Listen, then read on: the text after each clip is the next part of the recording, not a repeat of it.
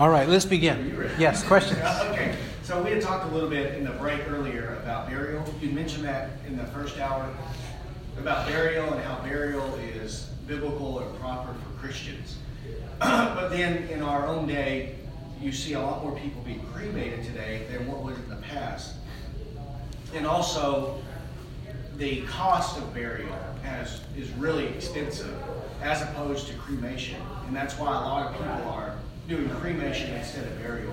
So could you just talk about all those issues and then what should, I mean, what do you do when you've got someone, in, which is a, not a hypothetical, but someone that I know who would want to be buried, but they don't have the money to do it. And so they're, they're, they're planning on being cremated, but they would prefer to be buried, but they don't have the money to pay all that um, whenever they die. Would it be Okay. a sin? I mean, What's not- that? Would it be a sin not to bury? Like, what actual sin? I mean, we know that that's a picture of you know, the resurrection that will come eventually.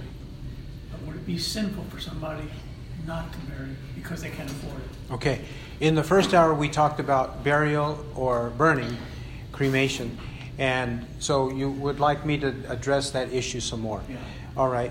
And would it be a sin if we don't bury? Well, if the Bible is teaching us to bury, and it is a sign of our faith in the life to come, then whatever is not from faith is sin. Romans 14 23. And James 4 17. To one who knows the right thing to do and does not do it, to him it is sin. So it would be sin, I believe, if we don't bury. Knowing all these issues like this, especially if we know what these issues are, we should not. And even then, those who have the Holy Spirit dwelling in them, how is it that they flippantly think of what they're going to do about their life and about their death without any consideration of the normal course of things in terms of the Christian life or in terms of what the Bible teaches, that they should not be um, cremating their dead, but they should be burying their dead? Why is it that they are thinking in terms of cremation? Uh, how does that thought come into the mind? Well, according to Scripture, it's of the flesh, it's the world, it's the devil, it's coming from paganism and idolatry and a curse on those unrepentant sinners. That's the example in the Bible. If anybody's reading the Bible, he would not come away thinking, well, I'm going to burn my dead. They would not think that. They would think burial. Because of the examples given, the faithful bury, but the unfaithful, they are burned. Yes, unfaithful people are also buried, but exclusively in the Bible, as far as I know, all the examples of those bodies being burned are examples of wicked people being burned, not righteous people. Or even innocent people, like when idolaters burn their children to the idols. So that's another situation of people being burned, but those are innocent people being burned by wicked parents to the idols of the land. So, um, what's going on? Why is it that we have so much cremation these days, at least in the United States? I think that there's at least two reasons why. One, there is the rise of atheism and secularism and communism in the country. There's a rise in that, and that's what they believe. They don't believe in the value of human life, the value of the human soul. Many of them even deny that we have a soul that survives death. They all deny resurrection from the dead because they are atheists, communists, socialists, uh, secularists, whatever label you, you would like to use. So that's one reason. I think another reason why cremation has become more popular is the influx of Hindus and Buddhists into the United States. Or if you think of Hindu and Buddhist countries, this is what they do, right? So when they bring their religion here, that's what they want to practice. They want to practice that here in the United States. And the way that our, our politicians are, and even the way many of the pastors are, they say, well, we'll, we'll all just get along. We're all one. uh, love reigns, uh, give, give peace a chance. They have this kind of mentality that we can all survive with competing worldviews. No, we can't survive. We have to, as biblically as possible, have a unified worldview, not conflicting worldviews. So I think for those two reasons, uh, ideologically, those are two reasons why um, cremation is more popular these days, um, more than it used to be. Then, a third practical reason is um, the burying of people has been taken out in some ways out of the church's purview, out of the church's responsibility, and it has been shifted to these um, homes or, or uh, crematories or some third party to handle the matter in conjunction with the government. In conjunction with the government. Because when a funeral home has that, what are they banking on? They are, in a sense, banking on our money, but actually they're banking on tax money. Tax money.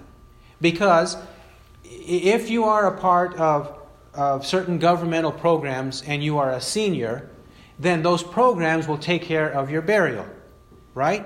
And then they stipulate how much money you can have or can't have in your bank account for you to get their money when you are aged, and then when you die, how much money they will give you for your burial. Right? So this is all a scam in cahoots with the government. The, what, what does the government have to do with burying an individual? They say in the name of of sanitation and safety for everybody, that they need to do that. But please, all they need to do is make sure that the private entities that handle it do it properly. Correct? For, for example, uh, just to use an, an example that's obvious, the post office, the U.S. Postal Service. Why in the world does that exist? We don't need it. You can use uh, FedEx, you can use DHL, you can use um, UPS, you can use private companies to deliver mail. Correct? So we don't need the U.S. Postal Service. It's just a big waste of money, a big, big scam. So in the same way, why does the government has to reg- why does the government have to regulate who can bury, how much it can cost or should cost, and that all of that? So when the funeral homes know they're going to get a certain amount of money from the government, they can raise the price. And they make a lot of money. So get it out of the money making business and out of the, the corrupt governmental filthy fingers uh, in this issue. Get their hands out of it and let the private people do what they need to do to bury their own debt. That will drop the price dramatically. Now, meantime, if you want to have a dramatic drop in the price, it may cost about $2,000 instead of $10, $15, $20,000 if you have your dead buried, buried, not burned, but buried within a day, within a day or shortly after death. And then if you want to hold a service, whatever you want to call the service, a memorial service, funeral service, whatever, you can have that three days later, four days later, a week later, when everyone can gather to mourn for their dead. But in terms of the body itself, it doesn't have to be seen by every person coming from out of town on the third or the fourth day. It can be buried within a day, and the price drops dramatically when that happens. So, meantime, un- until the dr- prices drop for you to be able to do so, you can bury your dead within a day. All right? In the Bible, yes. I mean, it, it like you were saying, it uh, assumes that they were burying them pretty quickly. Mm-hmm. Right? They would die, and there wasn't some long, drawn out process where, again, all these people come in and you look at the body, um, and then you have a funeral three or four days later. Uh, it seems like they're burying them either the day they die or the next day, quickly. Um, and then you just move on. Yes. Right? Yes. So where did all I mean? So these ideas today that in order to grieve and mourn, you need to look at the body, that people need to see it at the funeral.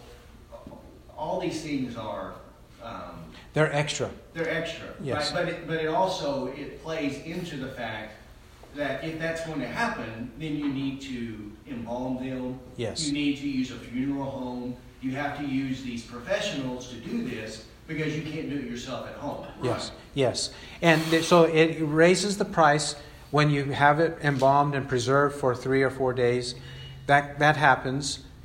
Um, but then the funeral home can um, advertise viewings, wakes or viewings, uh, for the purpose of increasing the emotional attachment unnecessarily with the high prices. This is how they, they sell what they do. And, but it's unnecessary. What, what, why do we need to see? Why does everybody in the family, uh, to, to the, uh, you know, the, the second cousin twice removed, or however you, you want to name it, why does that person has to have to come from out of town to see the body? Right? Well, why does that have to happen? Those things. seen them in 15 years. And yeah, and they haven't seen them in 15 years, but they come to the funeral because that's when everybody's going to be together. Maybe they want to see somebody else. They really didn't care about this dead relative in, in the first place, but he's coming because he wants to see somebody else or strike a business deal with some other relative. You know, people do those things. So why do that? Why do that? Especially when um, all, we, we consider the circumstances. It's unnecessary. Would I be able to suggest also, like, if you truly can't afford it, like, even if you do the one day thing, like, if you, you, your immediate family or whatever couldn't all put money in together to support it, then maybe you could talk to your church.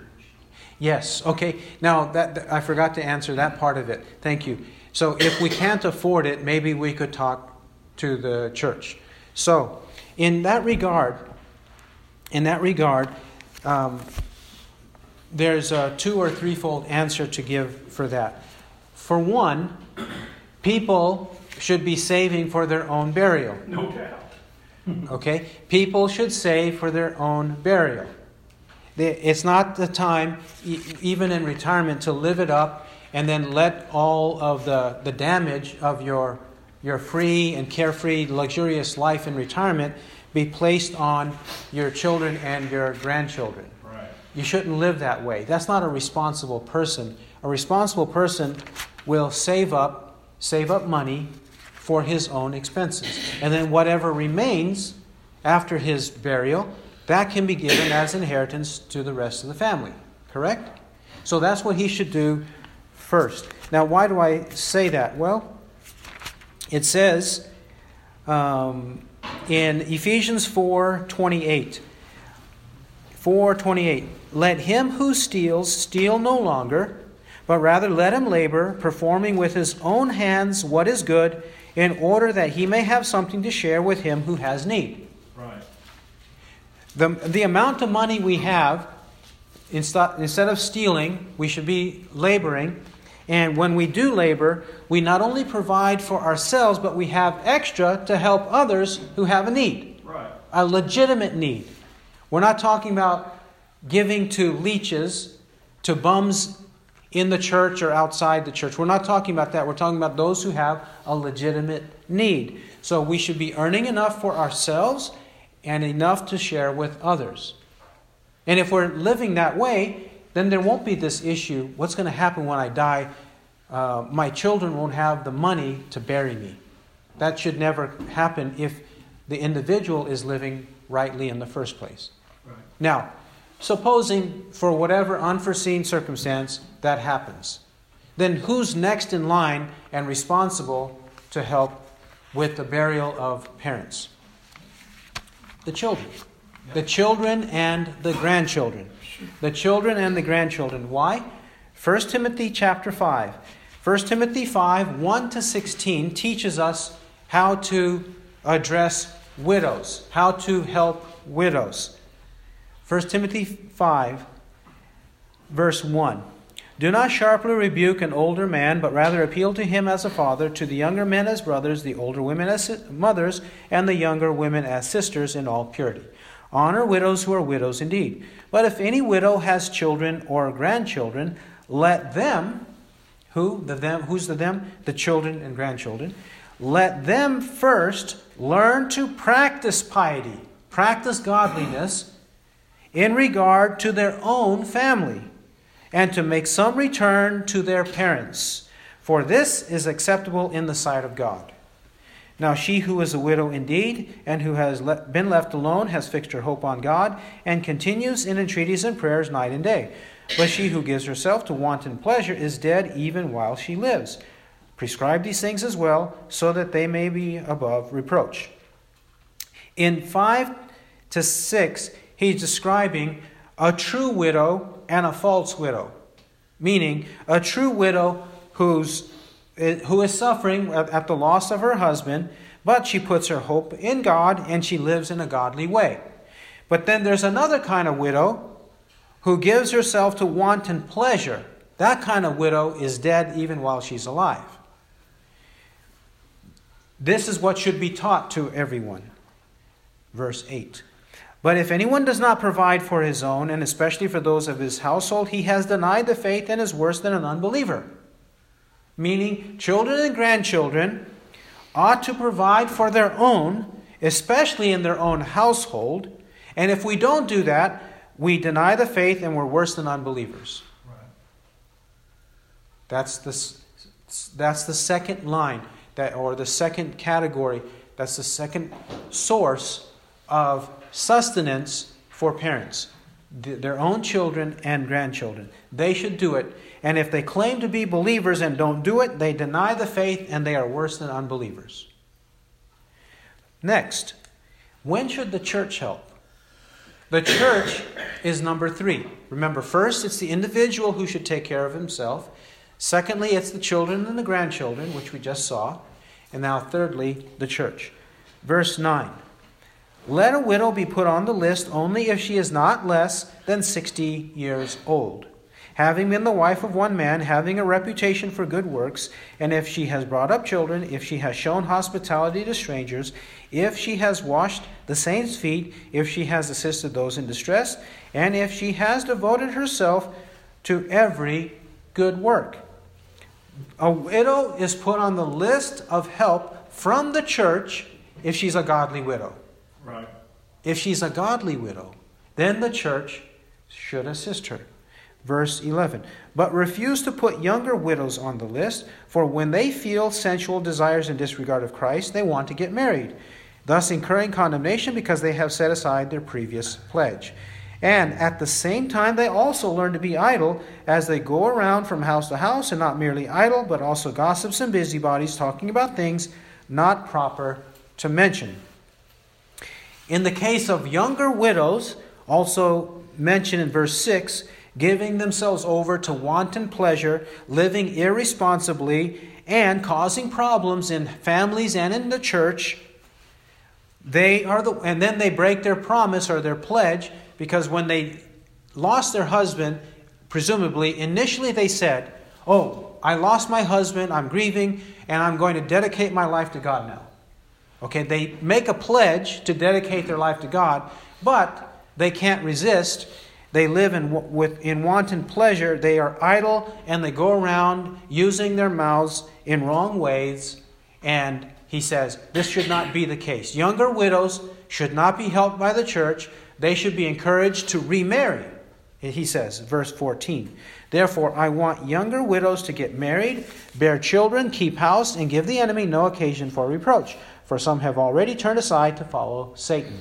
The younger widows then should marry, bear children, keep house, and live a godly life so that the enemy cannot uh, heap reproaches on Christians and the church.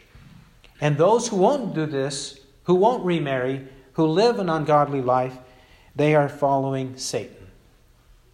Really, they are following Satan.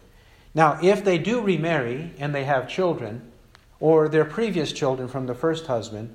Now they have two sets of children. Those children should be able to take care of their mother when she dies. And the church shouldn't have to do it, right? And then I think in verse 16 we're talking about a woman who has a dependent widow. So a free woman who may have a, a slave woman as a dependent. Verse 16 If any woman who is a believer has dependent widows, let her assist them, and let not the church be burdened, so that it may assist those who are widows indeed.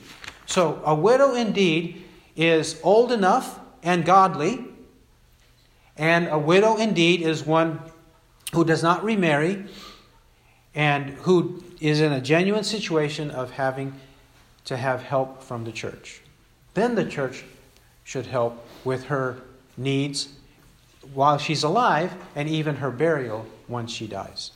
Otherwise, the individual, or if not the individual, for whatever reasons, the children and the grandchildren should help. All right?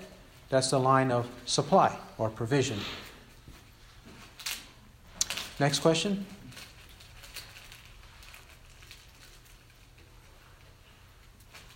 Anyone else? No one else?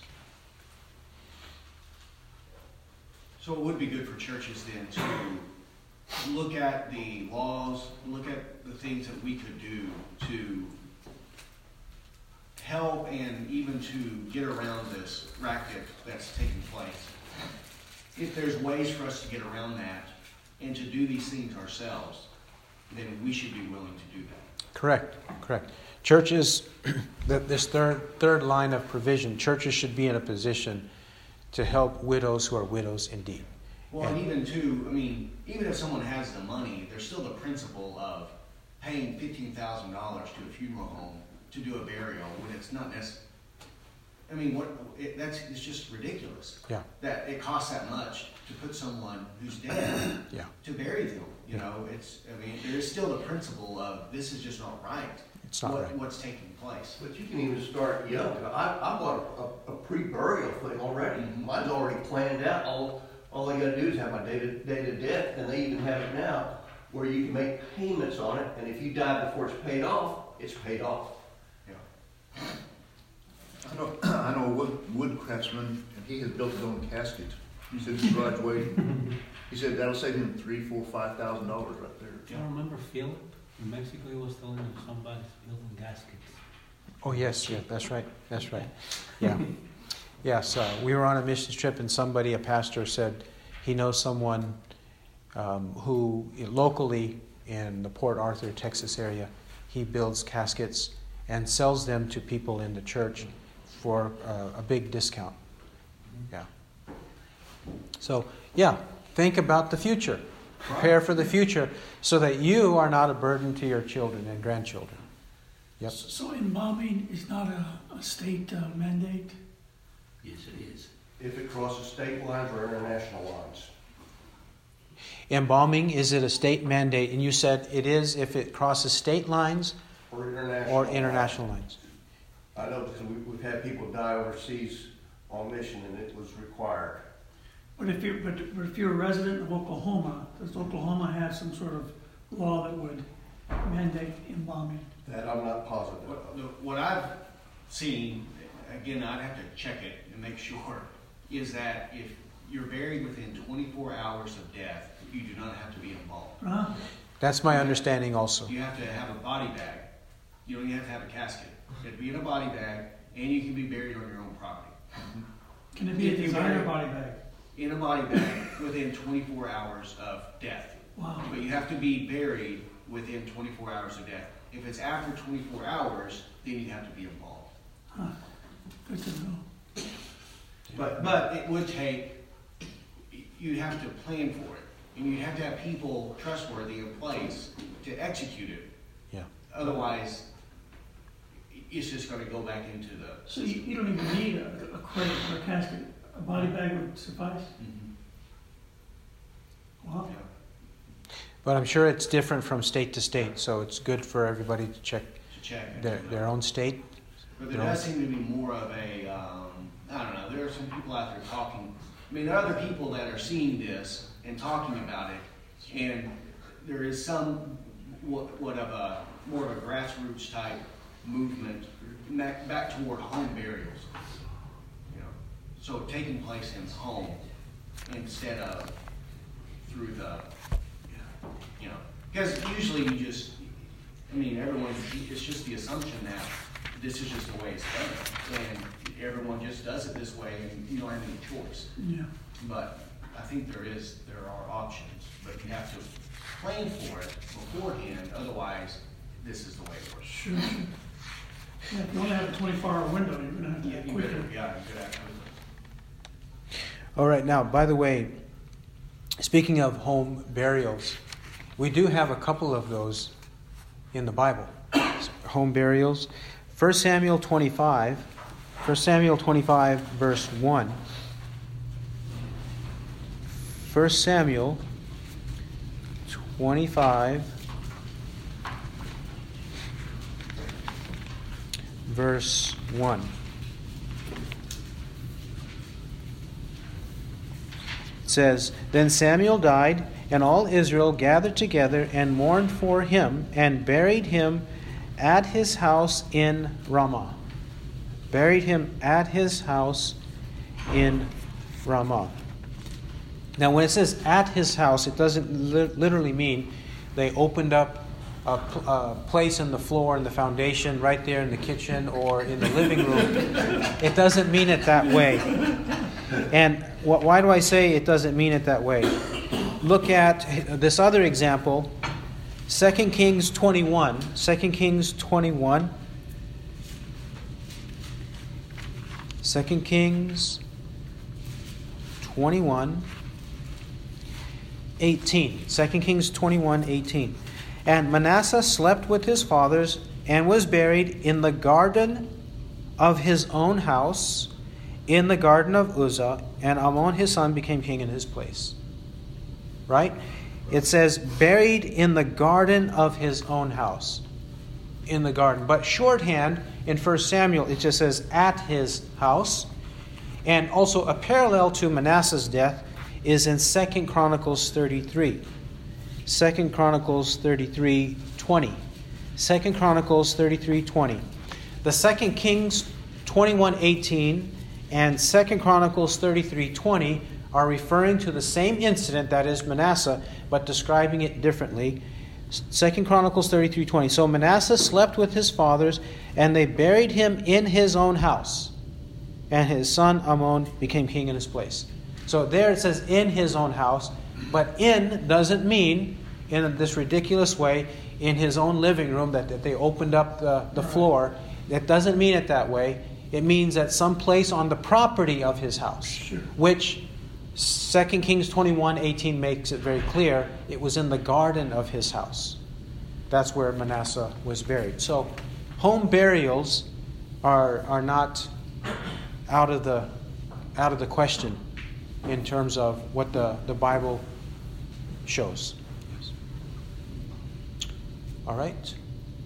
Any more questions or comments? Well, so uh, Abraham and his ability to live in a um, amiable way with the people of the land, though they were idolaters and they were unbelievers, yet he was still able to live live there, not approve of what they were doing, not join in with them, but still have some type of relationship and be on good terms with them because of the way he conducted himself. Um, anyway, so could you just talk about that? And you know, we've met certain people before who are very. Um, if you don't agree with them on every single thing, then they're they're always contentious and always Confrontation. confrontational.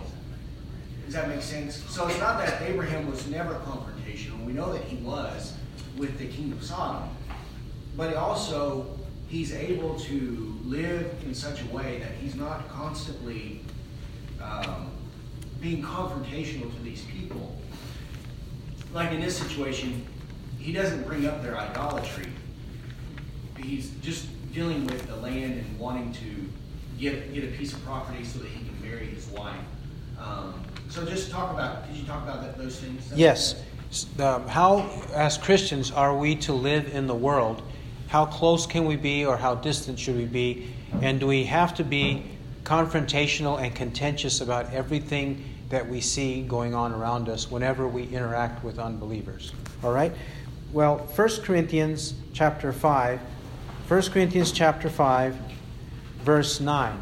1 Corinthians 5, 9.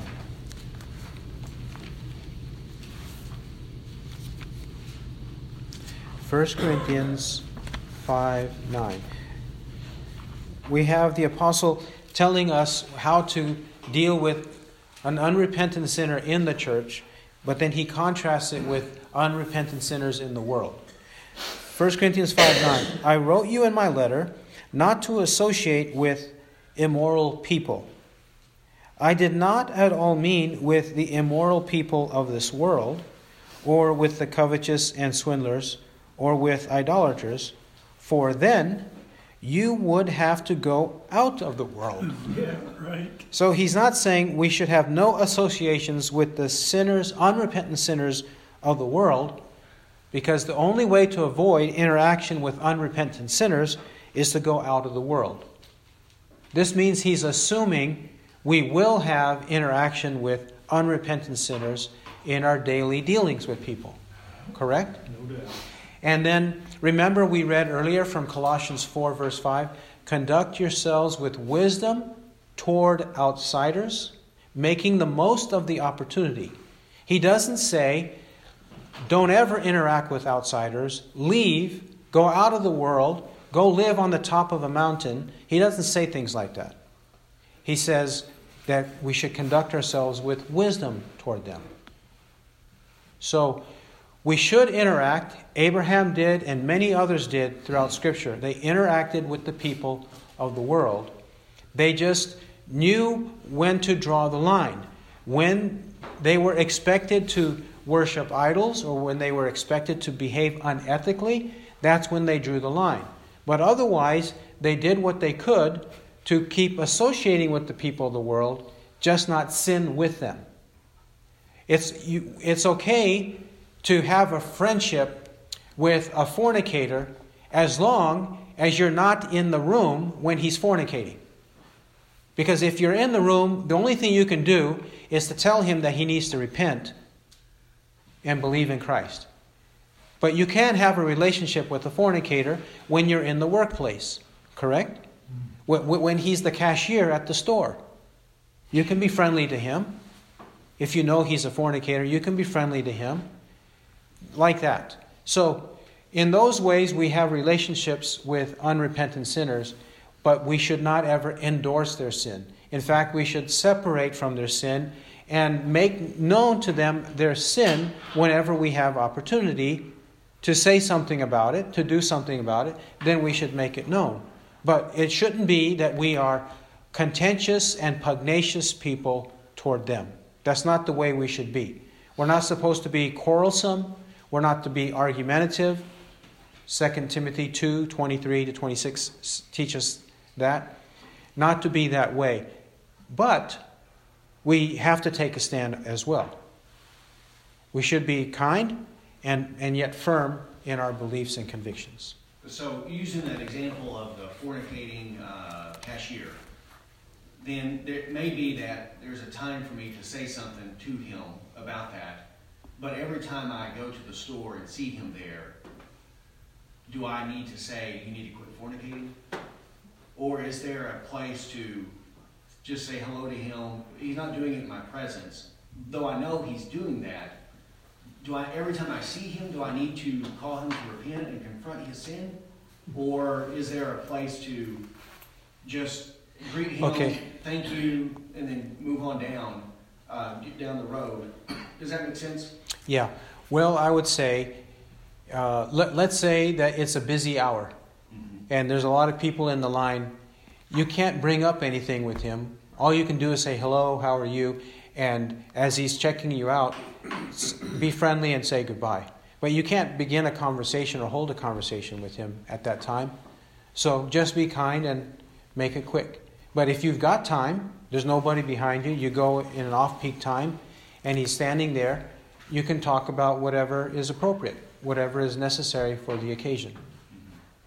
So as the Lord provides liberty and opportunity. Yes. Yeah, as the Lord provides liberty, opportunity. Should we also be mindful not to cause them to sin in stealing from their employer by engaging them in conversations that have nothing to do with their job at the time? Okay. Instead, possibly look for opportunities on their personal time, a break time. Yes. So, so when we elongate this conversation, if it's not just a quick word, how are you doing with your Christian life? Remember what we talked about before? Now, that, just a quick statement or a quick comment or question, um, is not going to make them steal from their employer. But if we are there, standing there for five minutes, even when it's off peak time, five or ten minutes, then we're, we're wasting their time and we're causing them to avoid doing other work that their employer expects them to do. So it can be quick when appropriate, and then at other times, you just have to do what you have to do to get checked out and, and go to your home. But you make another good point that is, when you are able to associate with that individual at another time, why not do that? Why not arrange for it? Why not figure out another time to talk if you think he would be open to looking at the Bible, studying the Bible, to talk about it? Find time outside of the workplace.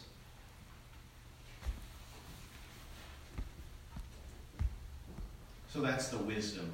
That's the wisdom. have the wisdom to know when's appropriate, when's, when is the appropriate time to talk about this, and when is not the appropriate time. Yes. When is it appropriate and when, it, when, when is it not? And a lot of times it's quite obvious. Yeah. It's quite obvious if you've got any awareness of your surroundings, any awareness of context, the occasion, it's quite obvious when you can, when you can't. Yeah. If- For example, if you're passing out tracts, you cannot have a lengthy conversation with a cashier, for example, in a restaurant during peak hours. Right. All you can do is hand a, a, tract and say, I have something, w- would you like to read this? And then if he says yes, then he can take it from you and that's it. Right? But you can't have a lengthy conversation. That's the wrong time to do it. You would end up being uh, a big jerk to all the customers, to the whole situation. And then, like you said, stealing that employer's uh, time because the cashier is supposed to be working and doing other things at that time. So consider the context, consider the situation. So in this situation then, when Abraham is going to purchase this field, it's not the time to address the idolatry and everything that's going on. He needs to purchase the field, and that's what he's there to do. Yeah, So he goes and does what he needs to do, but then in, in other contexts, it would be proper to address idolatry and those types of things. right. And we know he was a prophet. Yep. Chapter 20, verse 7 says he was a prophet, and prophets speak up.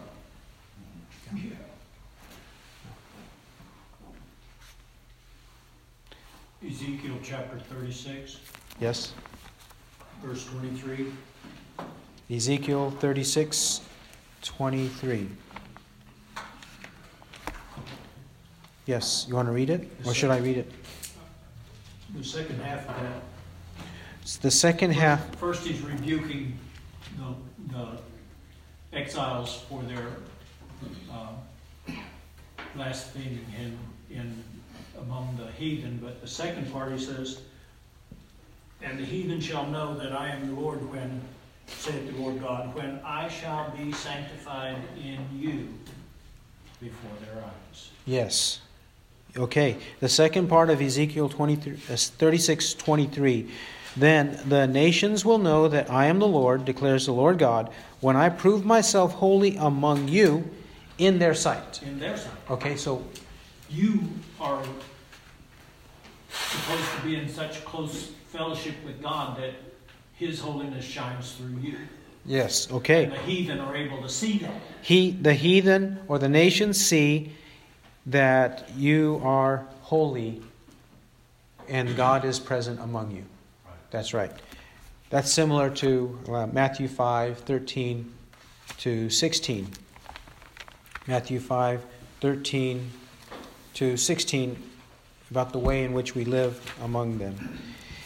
513. You are the salt of the earth, but if the salt has become tasteless, how will it be made salty again? It is good for nothing anymore except to be thrown out and trampled underfoot by men. You are the light of the world. A city set on a hill cannot be hidden, nor do men light a lamp and put it under the peck measure, but on the lampstand, and it gives light to all who are in the house.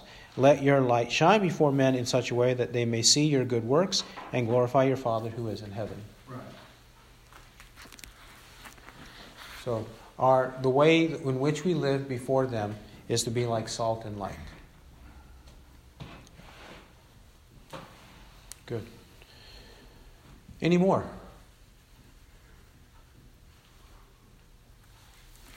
All right, thank you.